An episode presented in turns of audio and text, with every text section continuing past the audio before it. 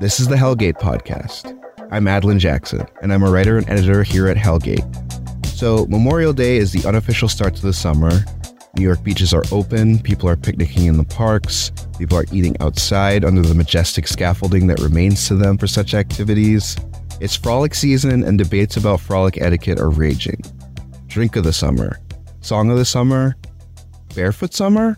Question mark. Here today to answer all these questions, we have my fellow Hell Gate writers and editors Chris Robbins, What's up? Nick Pinto, Hey. Esther Wang, Hi, y'all. and Katie Way. Hey. Let's start with a classic debate drink of the summer. My nomination is the humble bamboo. It's one part sherry, one part dry vermouth, Angostura bitters, orange bitters. It's like a low ABV martini, kind of, in terms of taste profile. You could stretch it out with a club soda of any brand, put it over ice. You could sip that all day long, go from the beach to the danger, as the as the kids are calling it, to the bar, to the nightclub, to the boardroom. Thoughts? I feel like you're ticking a lot of boxes there. Mm-hmm. I do have a question for you. Sherry, when it's like 90 degrees, even if it's over ice, like, aren't I, isn't this like a hangover, like danger, like severe hangover danger? Cause like, I'm picturing like drinking like three or four of these and it's like 85 degrees and someone's like, let's go to celebrate Brooklyn.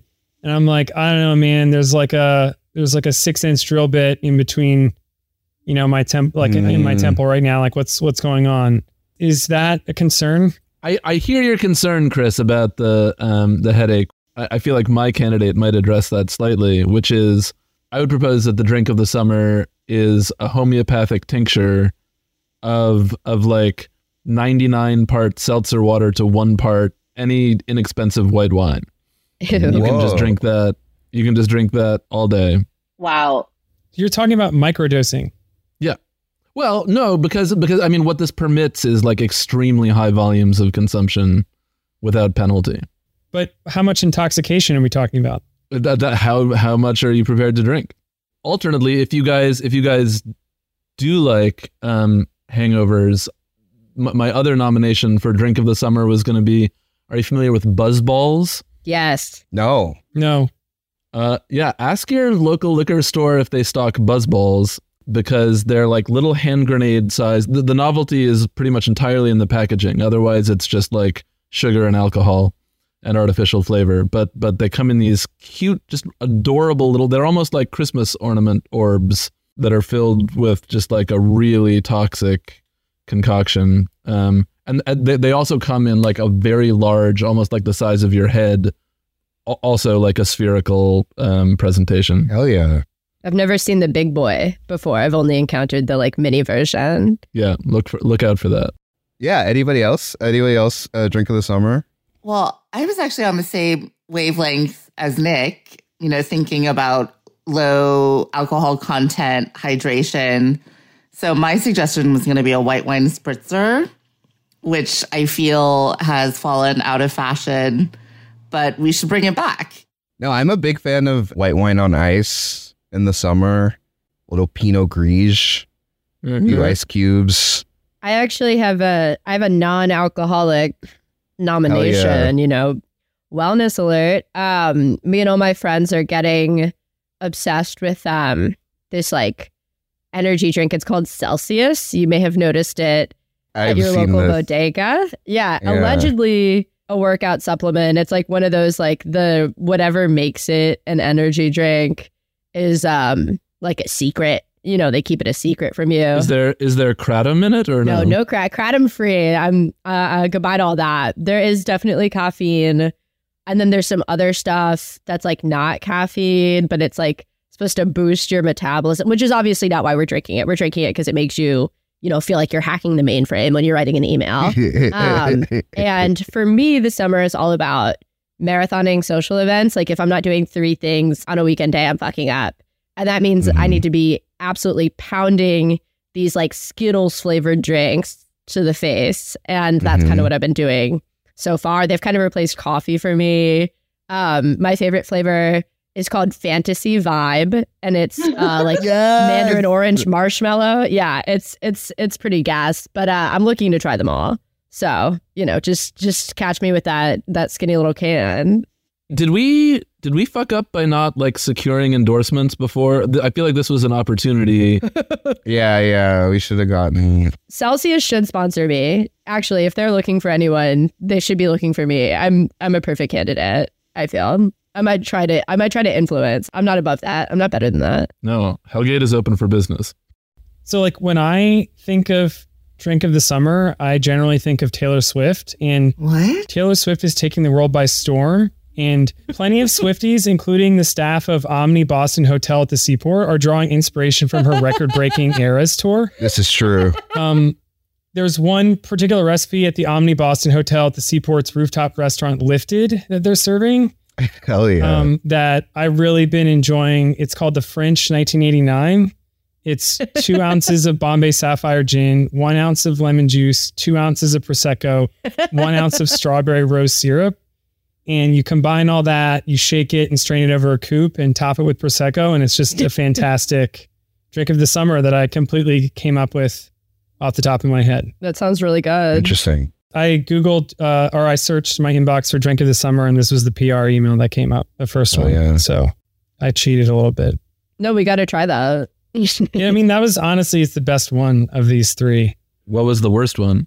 You know, they do this Starlight Pear Lemonade, which inv- has like lavender syrup and desert pear syrup, and I don't know about that.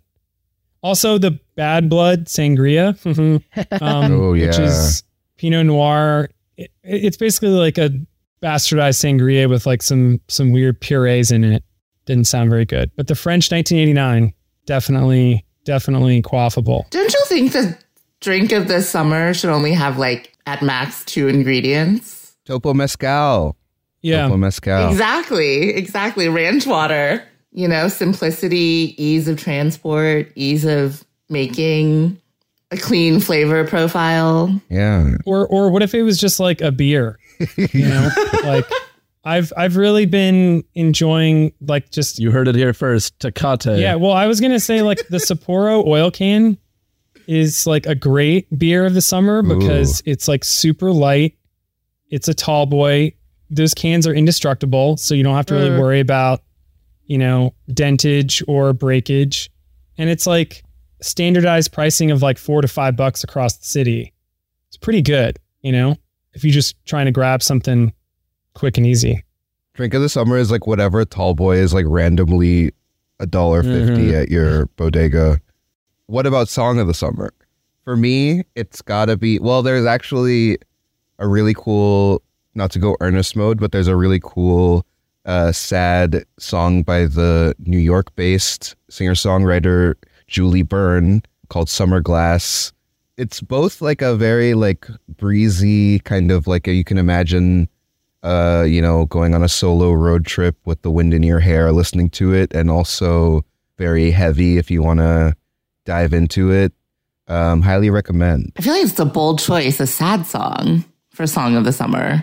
Is that your usual mood or vibe in the summertime, Adlin? I mean, sometimes, I mean, I don't know. I don't know if we want to get into that, but this year, yeah, this year I'm going, I'm going contemplative. It's a contemplative summer for me. I think the song that I've been hearing the most so far as we sort of transition into summer that I've been like really noticing and have been like, oh, this is kind of the vibe is um Mrs. Officer by Lil Wayne. I feel like Hell it's yeah. actually like it's kind of having a moment. Like I I feel like I'm hearing it, I'm hearing it out. I'm hearing it like from cars, like I'm hearing it when I play it for myself in my house, you know. Mhm. I just think it's like we're boomeranging back. That shit is completely cool again, Mhm. uh, like a cop car. You know what I mean? So definitely, just give it a listen. I feel like you will you will be enjoying what you hear. You know, I can like building off of that. If we're just going off of what we're hearing coming out of passing car windows, it four times now since the weather got good, and it- it's been different cars. So this is not just like one freak. Um, I've I've heard uh, "Color Me Badd's" "I Want to Sex You Up" like Ooh. at high volume, Wow. like slow slow car, high volume in different neighborhoods across Brooklyn. So that you know another possible resurgence. like an old timey record executive, Hell Gate should spend like tons of money just like forcing a song of the summer down people's throats by just blasting it from the back of a truck throughout the five boroughs. What would you want to do that with, Chris? What's your Um, what are you planting? My my song of the summer, it's timeless. I can't think of a better one. Is George Benson's "Breezin'," which I listened to a lot last summer when I was looking for Kathy Hochul's bump ass home in Virginia, and it's a it's a classic, just wonderful song that you kind of have to be moving to really appreciate, but it's fantastic summertime vibes. It's it's my like all time song in summer. Wait, Chris, I'm not familiar with that song. How does it how does it go? Uh, well, Can you sing it? it's, Nick, can you it's, give us it's a actually bars? it's actually an instrumental, so I can't sing it. Can you hum it? I could whistle it. Oh, I hope you do that. Yeah, only, can you please? only that janitor was here. Yeah. um, right.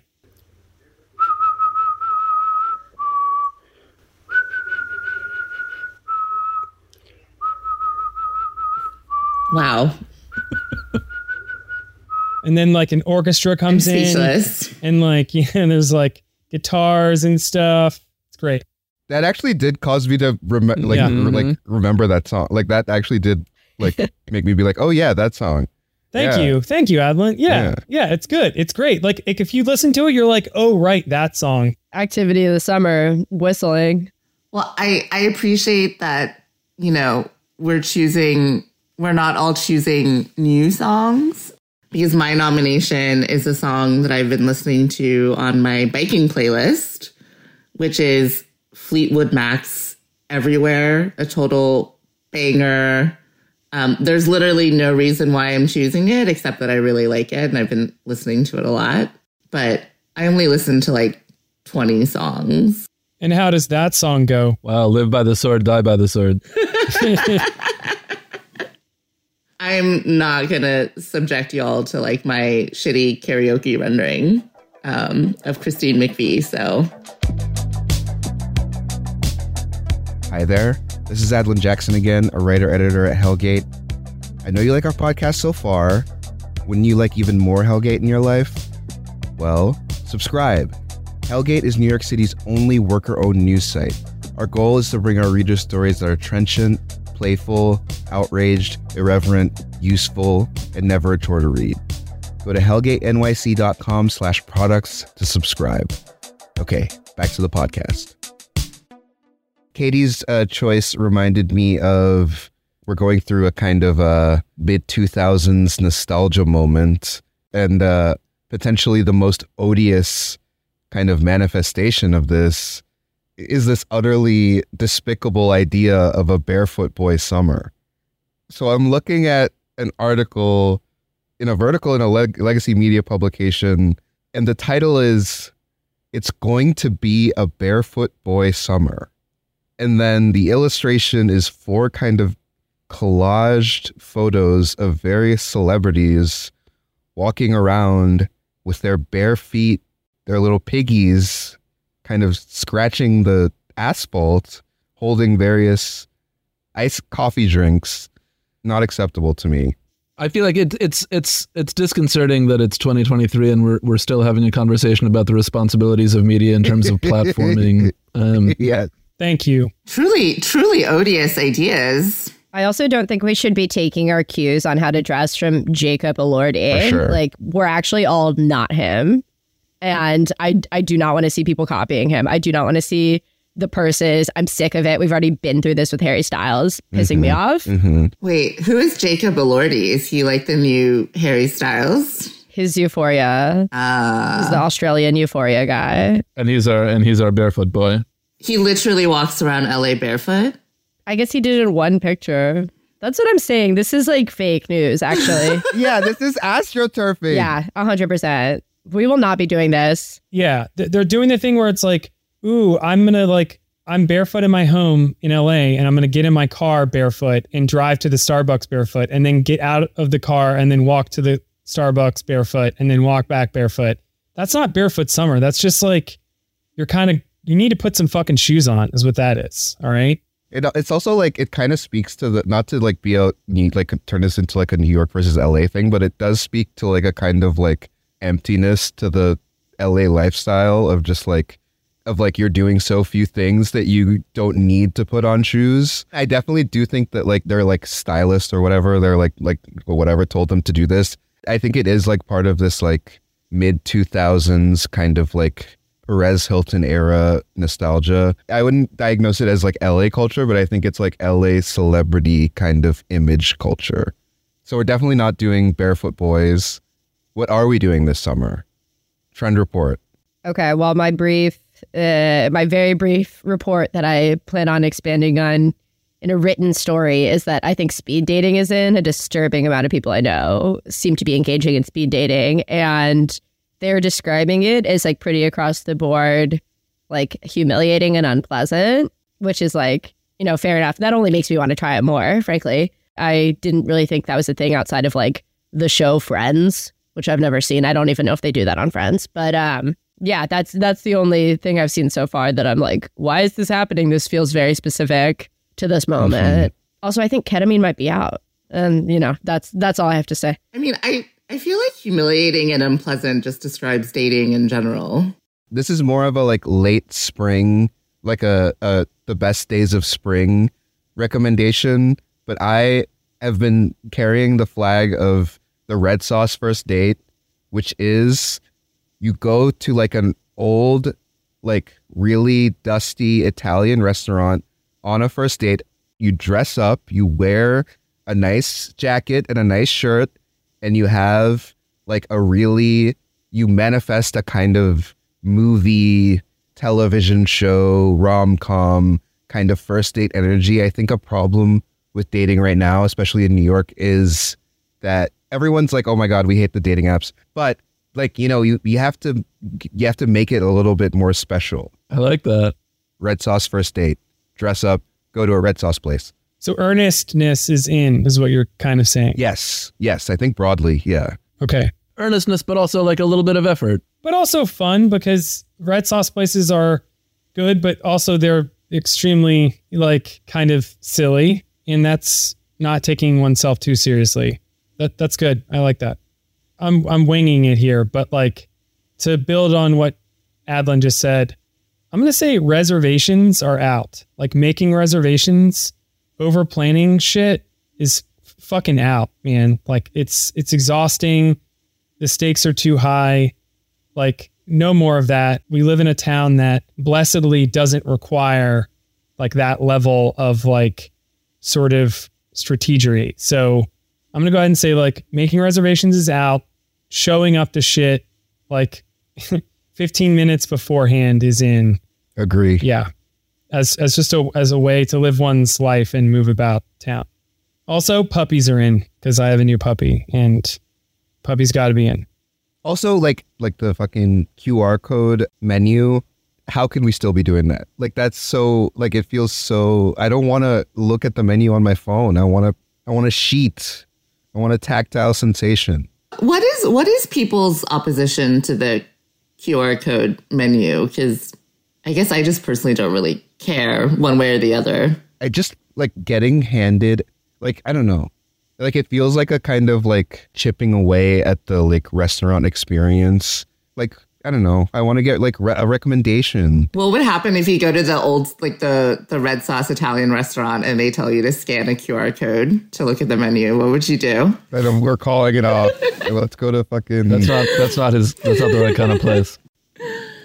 I, mean, I I don't know this for a certainty, but I'm pretty sure that QR codes are like an on ramp into the like surveillance capitalism data exhaust thing, where like now they have your phone ID. Now that you know, like you know, it facilitates marketing and like data analysis of your habits in a way that if you just look at a paper menu, the algorithm doesn't know. Yeah, but I feel like that's like only the most sophisticated restaurants are doing that. Like the fucking most places that still have QR codes are just like battered, duct taped pieces of shit that have lasted, you know, three years of angry, surly, desperate people like, you know, pounding on them or whatever.